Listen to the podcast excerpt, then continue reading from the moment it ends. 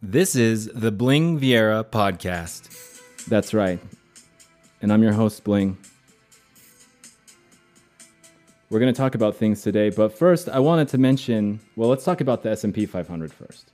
4200. And we're down now, we're red. And the Russell is down as well. So it looks like we just took a turn for the worse for some reason. Um, and the time is now 2:11 market time. You're probably hearing this a little bit afterwards, but I wanted to mention that I'm getting the vaccine. I'm getting my first dose of the vaccine today.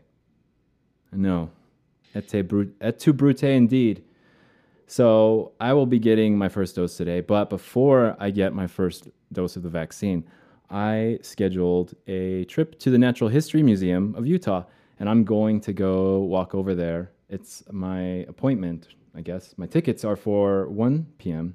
Utah time. And so that is in about 45 minutes. So I thought I can do this podcast and then I'll go run over there. And what I wanted to do tonight is I'm going to put out a, pos- a podcast that describes my experience at the Utah uh, Natural History Museum or the Natural History Museum of Utah. And I'm excited to do it because I kind of wanted to make to be like a story that you can follow along. And hopefully I can describe it so that you don't have to be there or see it with video if they do let me take pictures and video, I'm probably going to do that anyway. But I kind of want it to be audio. We'll experiment. Um, you know, try some different things out. So, what are we going to talk about? I don't think there's a whole lot of news, not a whole lot of new stuff. So, the economic, a lot of these are just Wall Street Journal headlines. So, um, the economic recovery is here. It's unlike anything you've seen. U.S. to levy tariffs over digital service tax, but su- suspend implementation. So there we go with tariffs and the China deal. Remember the China deal back in 2019 for the entirety of was it October all the way through January 15th? It's ridiculous. Just the, this this hype, and then the world's shut down. Meat supplies tighten as cyber attack on JBS snarls food chain. I guess there was nine um, plants uh, meat plants that were affected. They say that their production has been affected, but they'll be back up to normal here pretty soon.